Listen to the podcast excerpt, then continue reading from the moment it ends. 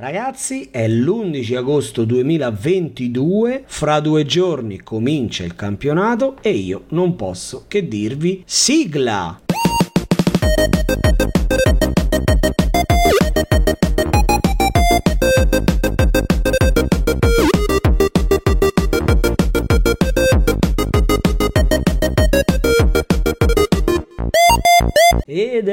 Eccoci qua, amici di Fantacalcio Indipendente. Finalmente è arrivato il momento più bello, più atteso da tutti noi, amanti di calcio, amanti di Fantacalcio. La prima giornata di campionato, quest'anno un po' prima rispetto al solito. Però noi partiamo subito con i consigli, con lo stesso format dell'anno scorso. Quindi un calciatore consigliato e uno sconsigliato per partita, ma questa volta lo facciamo in un unico puntatore maratone anziché suddividere la giornata in 10 puntate, una per ogni partita. Allora, piccola premessa ragazzi, sarà importante per tutte le squadre quest'anno cominciare bene. Questo sarà un concetto che io ripeterò anche in maniera ridondante tantissime volte perché oltre ad essere un aspetto da tenere in forte considerazione, sarà un aspetto trasversale che riguarderà tutte le squadre, dalle grandi che lottano per i primi posti, le piccole che vorranno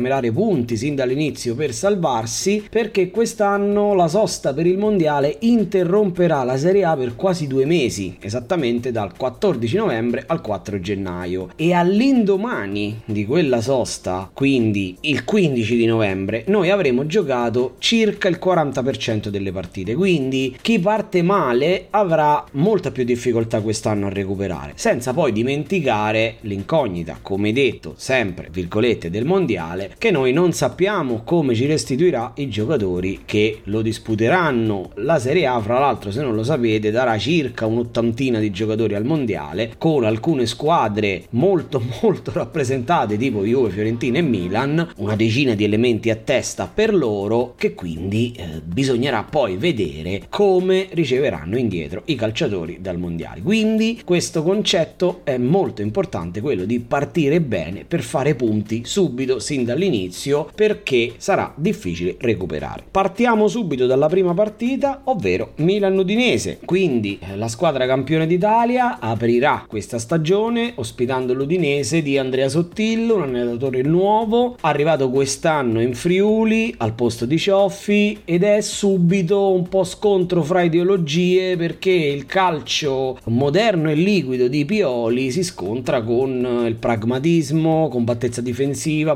possesso conservativo di Sottil che ha nel 3-5-2 il suo modulo preferito. La partita secondo me si risolverà fra le linee. Cosa vuol dire fra le linee? Da quei giocatori che agiscono sulla tre quarti, nei mezzi spazi. Il Milan è ovviamente favorito, potrebbe fare un po' fatica la punta dei rossoneri perché si troverà contro i tre difensori centrali che sono molto forti fisicamente dell'Udinese. Ecco perché come vi dicevo la svolta potrà arrivare secondo me dalle linee dei trequartisti, delle mezze ali. Ovviamente ragazzi grande fiducia a tutti i giocatori del Milan che avete in rosa, specie i top, anche se qui come sapete non consiglio mai della roba mainstream, ma vi do sempre qualche nome che potrebbe essere un po' fuori dal coro. Parto con il calciatore sconsigliato, me lo prendo dall'Udinese e sto parlando di Roberto Pereira, un calciatore che tanti avranno comprato al fantacalcio, ma che in una partita come questa potrebbe soffrire la necessità di partecipare tantissimo alla fase difensiva della sua squadra. Tra l'altro il Milan dietro è molto compatto, è ben oliato come meccanismo difensivo, quindi sarà difficile per Pereira trovare ispirazione offensiva. Passiamo invece al calciatore consigliato che mi prendo dal Milan, ero indeciso in realtà fino all'ultimo tra Pobega e il nome che sto per darvi, ho scelto alla fine quest'ultimo, sto parlando di Ante Rebic, perché lui, perché sia se dovesse partire titolare, si sa infatti che Orighi è fuori causa, Giroud non è al meglio, proverà a stringere i denti, ma sicuramente Rebic in qualche modo sarà della partita anche se dovesse subentrare. Ecco, sia che subentrare subentri sia che parta dall'inizio, secondo me è un giocatore che può mettere con la sua mobilità, con la sua duttilità tattica in difficoltà la retroguardia friulana e soprattutto è un calciatore che magari molti non tengono in considerazione per questa partita. Io vi dico, schieratelo senza indugi. Passiamo alla partita successiva che è Sampdoria-Atalanta ed è subito una mezza trappola subito di sabato, pronti via. Da un lato abbiamo la Sampdoria che, come abbiamo detto già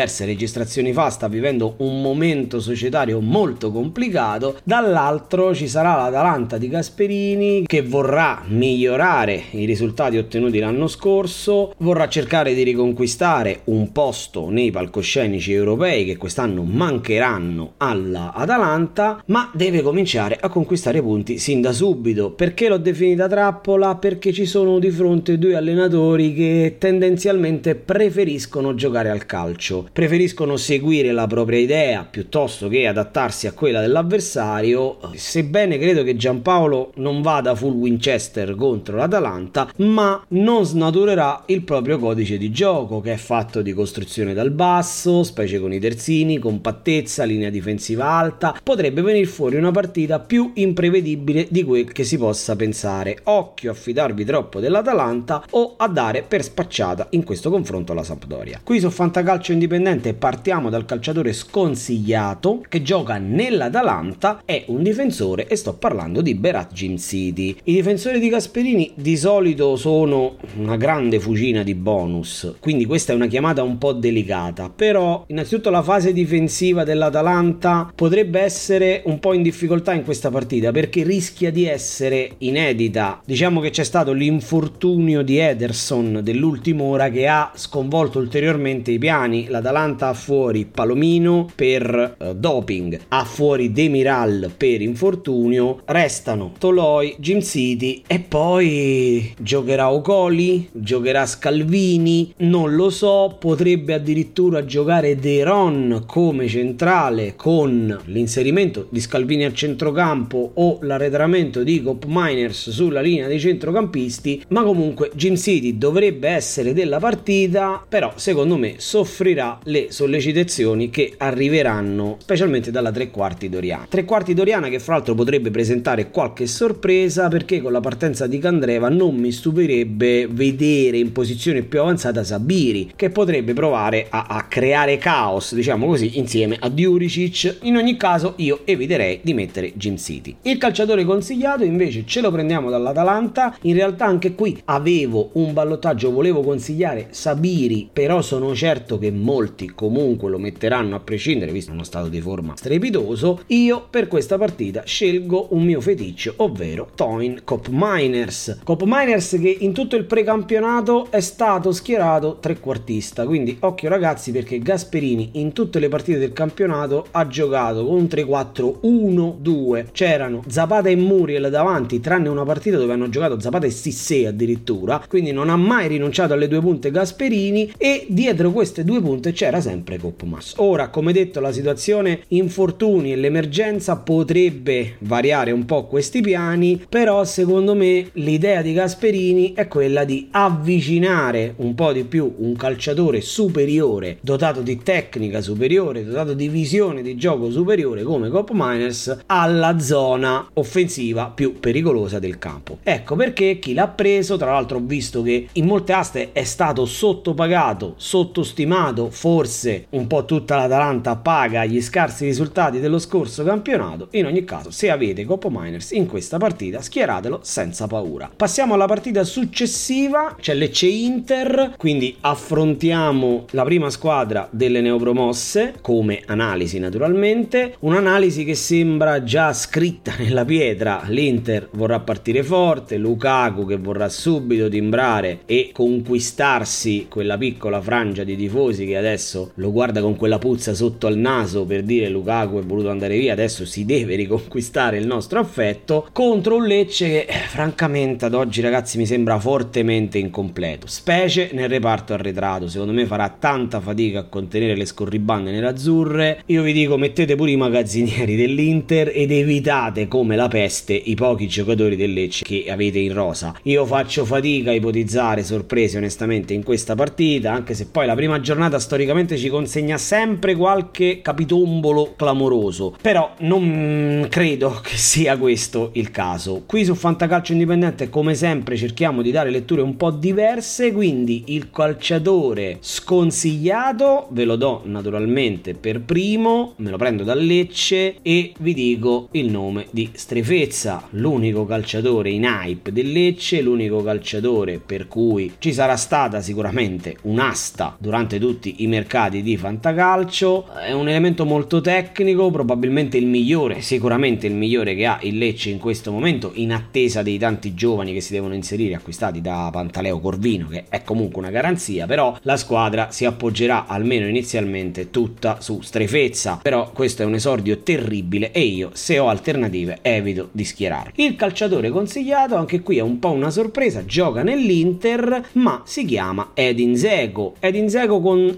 altissima probabilità non partirà titolare, però secondo me il dualismo Zeko-Lukaku è un dualismo che Inzaghi dovrà essere bravo a gestire, sia per il calibro dell'attaccante bosniaco, sia per l'utilità che Zeko potrà avere nelle rotazioni dell'Inter. Io non mi meraviglierei se partisse titolare prima di qualche impegno in Champions o qualche partita di turno infrasettimanale o se entrasse a gara in corso, magari proprio contro il Lecce, perché comunque è un calciatore d'esperienza, di valore e che non credo che vada a, a terminare la stagione come l'Alexis Sanchez di turno. Tra l'altro, anche nella guida all'asta che trovate sempre su questo podcast, vi ho suggerito di provare a prenderlo anche se non avete Lukaku proprio per questo motivo, perché pur entrando a gara in corso c'è possibilità che porti qualche bonus anche col suo minutaggio ridotto e magari potrebbe cominciare proprio da questa partita. Io vi dico, se ce l'avete e l'alternativa magari è un attaccante di una piccola o medio piccola, io vi dico provate a mettere dentro Edin Zek. Andiamo alla partita successiva che vede di fronte Lazio e Bologna. Subito quindi un impegno tostarello per la squadra di Maurizio Sarri, partita tra l'altro molto suggestiva perché potrebbe chiudere un cerchio per la Lazio. La Lazio se ricordate all'interno del suo percorso con Sarri, percorso che è giunto al secondo anno, l'anno scorso aveva iniziato a scricchiolare questo progetto proprio dopo una partita nel girone d'andata contro il Bologna che la Lazio perse malamente per 3-0 e quella partita sollevò tantissimi dubbi sulla gestione del tecnico toscano, costringendolo a partire poi da quel momento ad apportare un po' di correttivi sia per cercare un equilibrio che è necessario nel suo sistema di gioco e l'anno scorso non aveva tutti gli interpreti adatti per farlo, sia per eh, raggiungere poi quanto prima il famoso momento di cui abbiamo sempre parlato in cui le squadre di Sarri fanno click e cominciano a macinare gioco e punti. L'anno scorso è terminato in crescendo per la Lazio e al netto di qualche reparto ancora da puntellare, per esempio il terzino sinistro, secondo me la Lazio serve, il terzino sinistro magari di piede mancino e il centrocampo con l'eventuale addio di Luis Alberto, Vesino secondo me non è all'altezza, altro contratto fino al 2026 per me follia per un calciatore come Vesino, però c'è ancora un po' da lavorare, però è singolare che ci sia proprio questo incontro tra Lazio e Bologna la prima giornata e almeno personalmente io mi aspetto tanto dalla Lazio quest'anno. Il Bologna dal canto suo non vestirà i panni dell'agnello sacrificale in questa partita, se la giocherà alla morte, venderà carissima la pelle, a squadra di Mihailovic ragazzi è vero che ha perso Ike e Svamberg, ha un Arnatovic non si capisce bene se resta, se se ne va, però ha meccanismi collaudati, un sistema di gioco consolidato, con una difesa a 3, pressione sull'avversario che viene portata in maniera costante e sistematica, sarà una partita secondo me apertissima, però alla Lazio alla fine potrebbe spuntarla. Io parto col calciatore sconsigliato che gioca nella Lazio ed è il portiere che dovrebbe essere Maximiano. Da poco come sapete è arrivato anche Provedel, ma credo che questa partita la giochi Maximiano. Ad ogni modo, noi non conosciamo ancora bene Maximiano, è un nuovo acquisto, però la Lazio è, come tutte le squadre di Sarri, una squadra che gioca e lascia giocare. E siccome, come detto, non credo che il Bologna vada a Roma a fare le barricate, ma proverà a fare la sua onesta partita, il portiere dei biancocelesti potrebbe essere la classica scelta fatta da chi crede di portare a casa eh, la porta inviolata e magari il bonus porta inviolata se si gioca con questa regola, però potrebbe essere rischioso, quindi se avete un'alternativa mettete in panchina il portiere della Lazio. Il calciatore consigliato, anche anche qui. Me lo prendo da casa Lazio, ovviamente ragazzi i mostri sacri, Mobile, Milinkovic, cioè nel senso, quelli si mettono sempre, non abbiate paura neanche a schierare Zaccagni, che tra l'altro ha fatto due gol nell'ultimo Lazio-Bologna dello scorso anno, neanche Felipe Anderson, ma il nome che vi fa fantacalcio indipendente è quello di Manuel Ladri, un terzino che sembra avere finalmente assimilato i precetti di Maurizio Sarri e sembra pronto per un anno fantacalcistico migliore rispetto a quello della scorsa stagione. Tra l'altro l'anno scorso, altro aspetto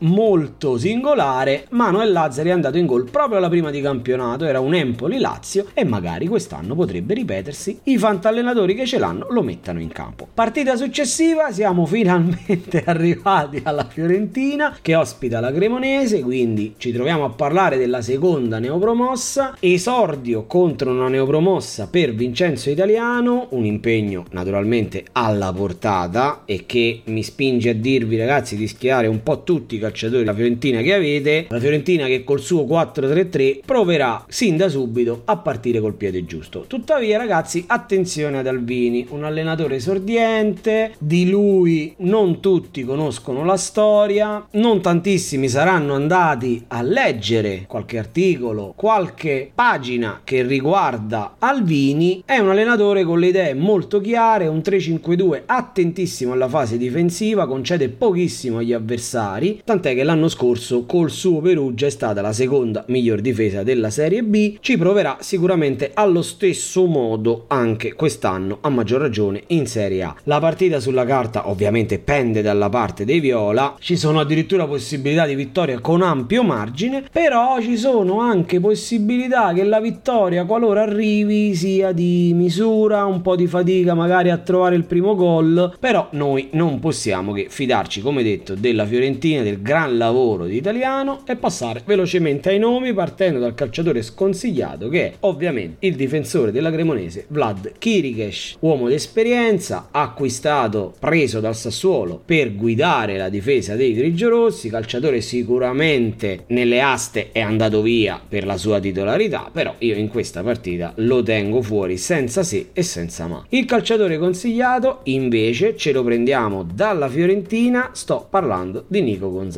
Come sapete ragazzi se avete ascoltato la puntata di consigli all'asta, io credo tanto quest'anno in Nico Gonzalez, io credo che possa essere l'anno della sua definitiva consacrazione a Firenze, per lui che secondo me è l'unico sicuro del posto là davanti. Partite come questa con difese molto chiuse, linee avversarie compatte possono esaltare lui e la sua verve in fase di creazione di occasioni, creazione della superiorità numerica, insomma può fare la differenza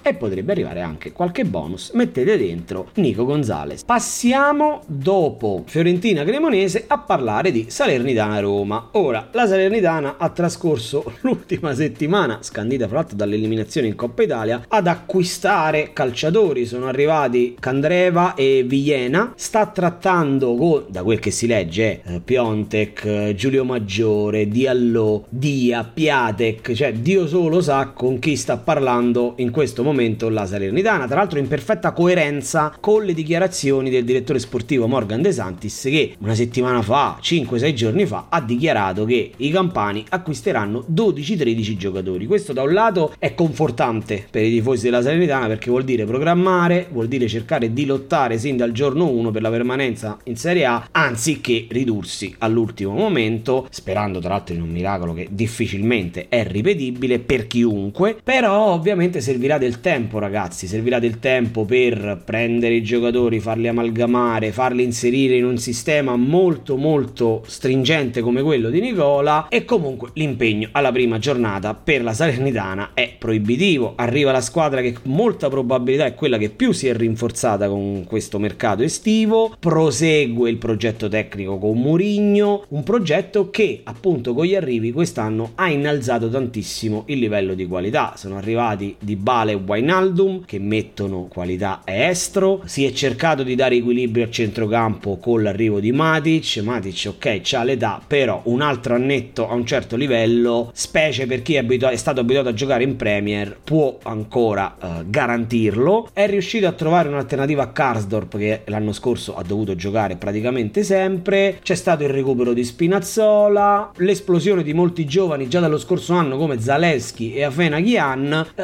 insomma la Roma sembra una squadra completa in tutti i reparti, secondo me lotterà sia fronte campionato, quantomeno per entrare nelle prime quattro e secondo me il mio modestissimo parere è che ha il dovere di provare a vincere l'Europa League perché con questa rosa può farlo tranquillamente. In questa partita ovviamente la Roma può davvero lanciare immediatamente un messaggio a tutto il campionato perché poi si sa com'è se tu parti col botto la stampa comincia ad esaltarti e naturalmente ragazzi al fantacalcio anche il medico sociale della Roma andrebbe schierato. Io faccio fatica a darvi un nome sconsigliato che non sia della Salernitana, cioè è oggettivamente ragazzi troppo azzardato sconsigliare qualcuno della Roma perché in una partita come questa, in questo momento, chiunque in questa partita può portare bonus della Roma. Quindi nello sconsigliarvi in blocco la Salernitana, cerco di pareggiare questa situazione in cui non vi faccio un nome ma vi sconsiglio tutta la squadra, dandovi un nome un po' particolare per il calciatore consigliato e sto parlando di Gianluca Mancini. Gianluca Mancini che difficilmente farà peggio dello scorso anno, anche perché è complicato fare peggio dello scorso anno. Anzi, il difensore italiano quest'anno potrebbe tornare con più frequenza nel registro dei bonus, sia per tutto il discorso che abbiamo fatto prima sul livello di qualità aumentato della squadra, sia perché, come detto, c'è un centrocampo un po' più equilibrato e un po' più in grado di fare filtro, sia perché il recupero di Smalling e quindi una presenza più costante di Smalling accanto a lui potrebbe far giocare Mancini che continua e continuerà a essere un difensore mediocre per non usare altri termini quando si tratta di difendere all'indietro, però in questo scenario potrebbe giocare un po' più leggero di testa e può regalarci qualche soddisfazione fantacalcistica magari proprio dalla prima giornata. Passiamo alla partita che vede coinvolta la terza neopromossa, ovvero Monza-Torino e siamo tutti curiosi di vedere il Monza di Berlusconi e Galliani che esordirà in casa contro Ivan Juric. E questo sulla carta può sembrare l'inizio di un brutto sogno, ma in realtà se leggiamo le probabili formazioni o persino le rose delle due squadre, addirittura sarebbe lecito pensare che la prima, ovvero quella del Monza, sembri più attrezzata della seconda per la Serie A. Tutto ciò è frutto purtroppo di una sessione di mercato che almeno finora eh, ha impoverito tantissimo il Torino. C'è stata una serie ineluttabile di cessioni, alcune delle quali come quelle di Bregalo e Praet nei ruoli chiave dell'interpretazione calcistica di Ivan Juric, cessioni non compensate al momento neanche numericamente dal mercato in entrata. Ok, da poco sono stati ufficializzati Miranchuk dall'Atalanta e Nicola Vlasic, un centrocampista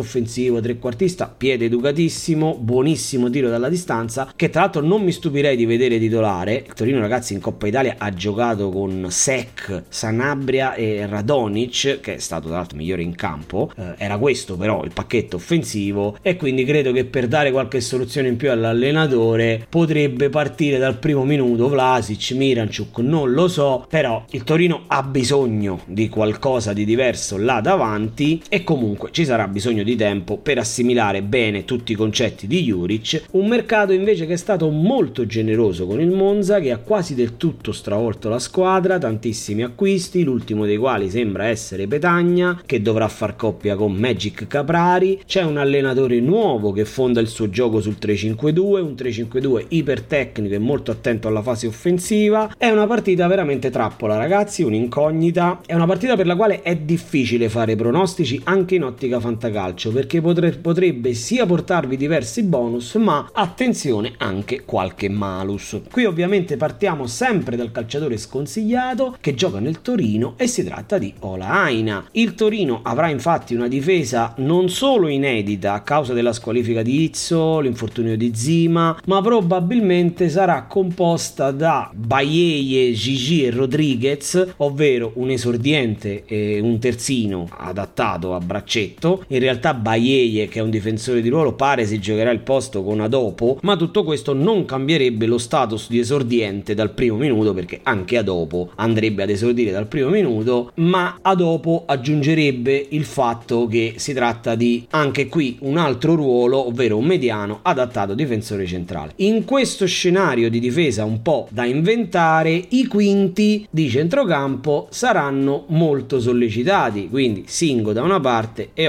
Olaina dall'altra dovranno fare molta attenzione e dare una mano concreta al terzetto difensivo. Sono quindi secondo me da evitare entrambi, ma vi ho fatto il nome di Olaina perché mentre Singo è dotato di uno strapotere fisico che può comunque portare qualcosa di positivo al fantacalcio, Olaina lo vedo molto in difficoltà in una partita del genere e per questo lo terrei fuori. Il calciatore consigliato invece ce lo prendiamo direttamente dal Monza, diamo fiducia quindi al calciatore di una neopromossa nella prima giornata di Serie A, ci vuole grande coraggio e schieriamo Mattia Valoti. Mattia Valoti che potrebbe sia partire dal primo minuto, viste le condizioni non ottimali di Pessina, ma potrebbe eventualmente anche subentrare. Ha fatto 10 gol l'anno scorso in Serie B col Monza, un ottimo piede, ottimo calcio dalla distanza. Questo è il suo secondo anno al Monza e lui vorrà cercare di riprendersi quella Serie A che aveva lasciato due anni fa con 27 presenze e 3 gol con la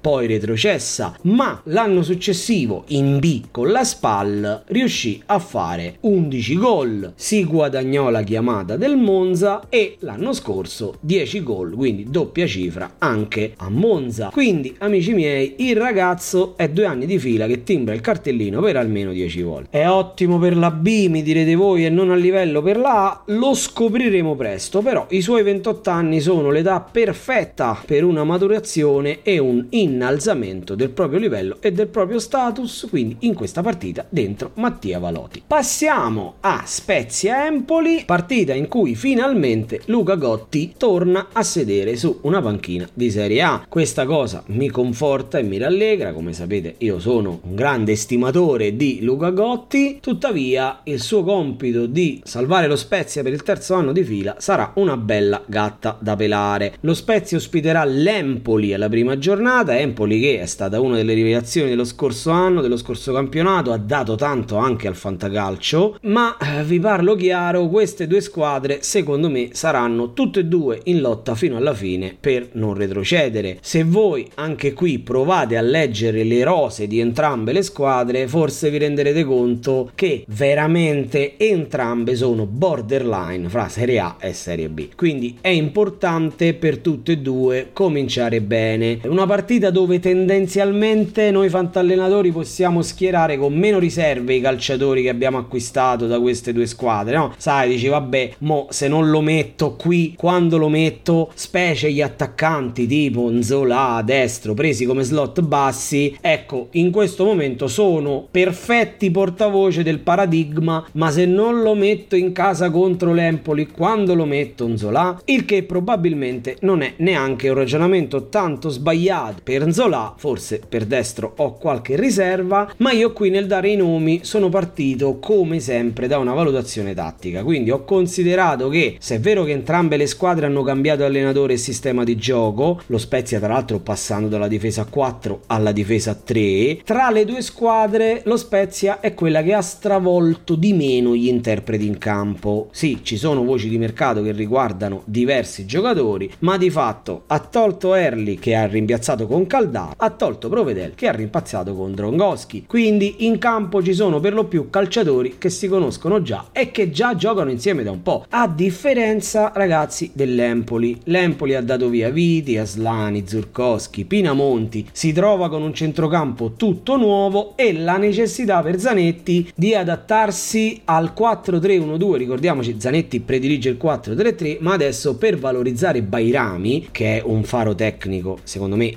imprescindibile per l'Empoli in questo momento se vuole pensare di salvarsi, deve iniziare ad adattarsi al 4-3-1-2. Ci sono tanti elementi validi come Haas, come Liam Henderson, è arrivato l'Hammers, però in questo momento io l'Empoli lo vedo ancora un po' in ritardo sulla tabella di marcia. Ecco perché comincio dal calciatore sconsigliato prendendolo proprio dall'Empoli e vi faccio il nome di Guglielmo Vicario, uno dei migliori portieri l'anno scorso. La salvezza dell'Empoli è passata anche dai suoi guantoni, però in questa partita potrebbe subire anche più di un gol, nonostante per quanto sia forte Vicario c'è la possibilità poi che lui compensi con un ottimo voto, quindi da modificatore, però se avete di meglio in questa partita evitate Vicario. Il consigliato invece me lo prendo dallo Spezia, avrei voluto dire Nzola, ma come detto forse molti di voi lo metteranno a prescindere per il ragionamento di cui sopra, quindi in questo momento vi faccio il nome di Arcadius Reca. Per lui due assist in Coppa Italia contro il Como, giocatore che non segna tantissimo, ma è nel fulcro delle azioni. Lui è dotato di ottima tecnica e Gotti ha bisogno di trovare un esterno a tutta fascia a cui potersi affidare e Reca mi sembra un candidato ideale. Potrebbe magari in questa partita portarvi un buon voto e poi chissà. Io metterei in campo Reca. Siamo quasi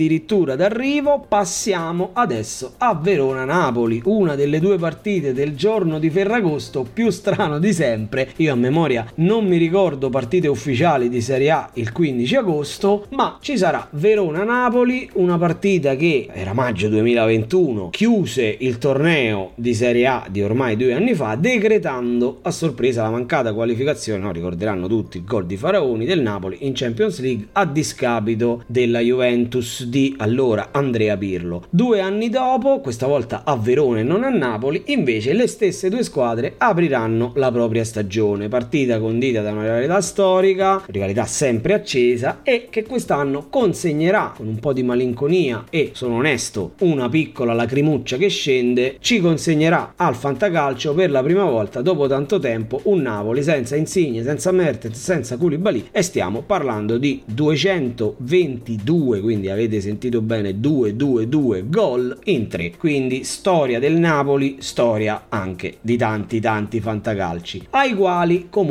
si sono sommati gli addii di Ospina Gulam probabilmente anche Dem e Ruiz. Ecco secondo anno sotto la gestione Spalletti a Napoli non c'è un'aria tanto positiva attorno alla società c'è tanto scetticismo gli abbonamenti per carità sono partiti da poco però sono veramente ai minimi storici considerando una piazza storicamente in simbiosi con la squadra. È veramente un dato molto singolare, un numero così basso di abbonamenti, c'è una sorta di inspiegabile pessimismo attorno al progetto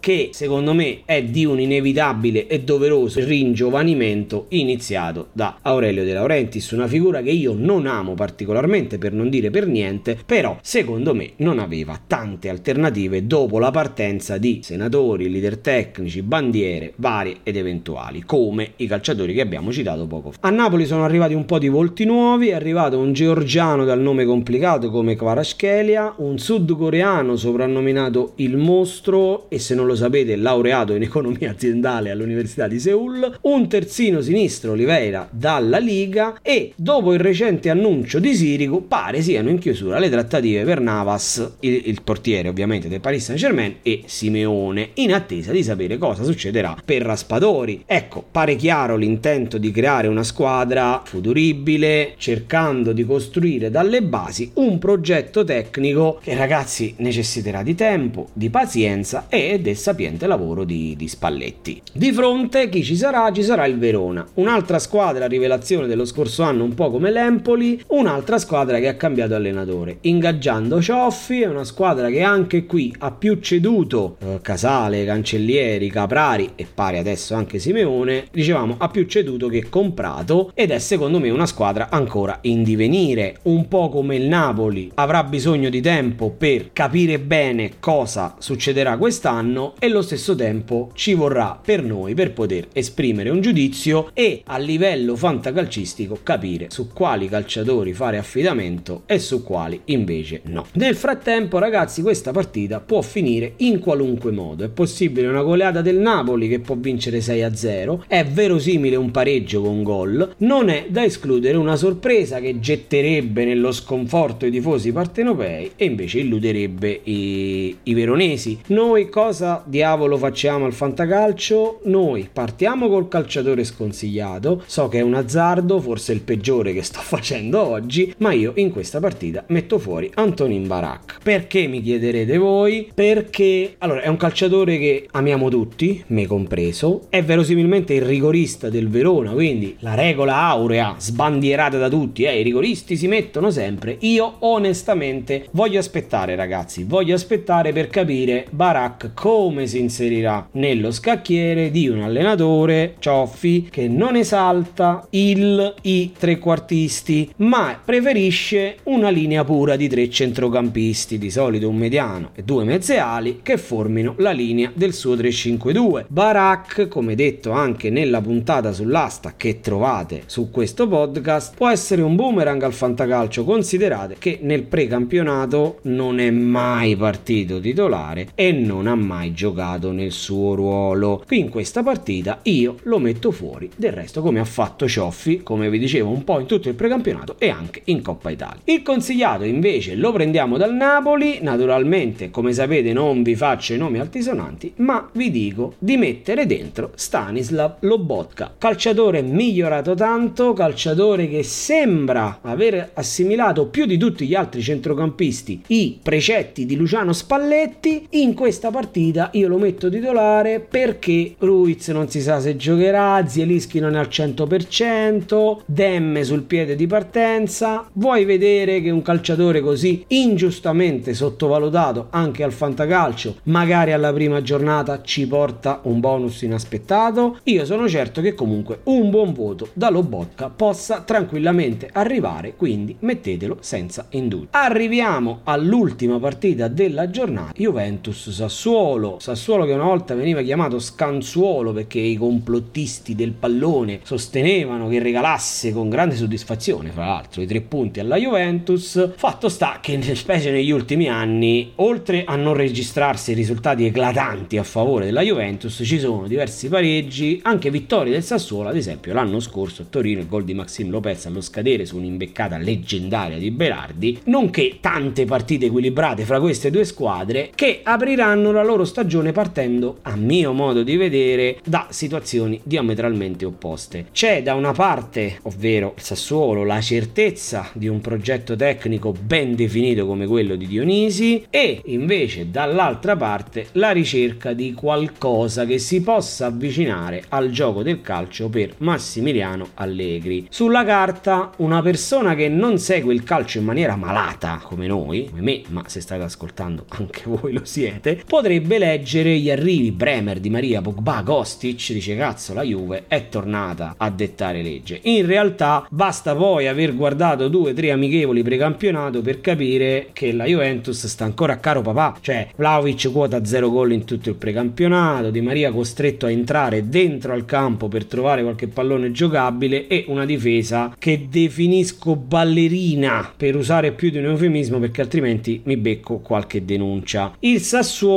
invece, come dicevamo, è vero che ha ceduto Scamacca, ma l'ha sostituito con Pinamonti, è arrivato da pochissimo, ma l'ha sostituito con Pinamonti, ha mantenuto invariata la propria ossatura, ha sostituito Kirikes con Erlich, il che secondo me è, anche se minimo, ma un upgrade, e messo dentro qualche altro potenziale freak, qualche altro potenziale crack come Alvarez, Torsved e Seide, in attesa di capire cosa succederà con Raspadori e Frattesi. Questa partita, insomma, ragazzi, ha tutti gli ingredienti per essere il trappolone di giornata per i fantallenatori, tra aspettative disattese sui bonus e malus imprevisti da chi invece pensavamo ci portasse solo gioie. Io qui parto dal calciatore sconsigliato che gioca nella Juventus e si chiama Leonardo Bonucci, che sarà sicuramente pronto a smentirmi con una doppietta e l'esultanza indicando fantacalcio indipendente con il gesto di sciacquarsi la bocca, ma cari ragazzi, io l'ho visto veramente male in tutte cioè non una sì, una no, in tutte le partite, in difficoltà contro chiunque, senza mai cercare l'anticipo, ma pronto sempre a scappare all'indietro e con ancora un'intesa da trovare con Bremer che però dalla sua ha l'età giovane e il marmo di Carrara nei bicipiti femorali. Quindi se avete di meglio, ragazzi, mettete fuori Bonucci anche perché gli avversari che dovrà fronteggiare sono particolarmente scomodi. Come calciatore consigliato, io innanzitutto vi dico non abbiate paura a schierare i giocatori del Sassuolo che normalmente schierate perché poi potreste arrivare alle 22:45 di Ferragosto e rimpiangere di aver preferito destro a Berardi, ma questo ve lo do per inciso. Fantacalcio indipendente qui fa una scelta fuori dal coro e vi fa il nome di Manuel Locatelli, uno dei pochi centrocampisti rimasti vivi nella Juventus, sicuro del posto, purtroppo lo dovremo ancora vedere con questi compiti di regia che non gli appartengono, però però sicuramente è uno di quelli che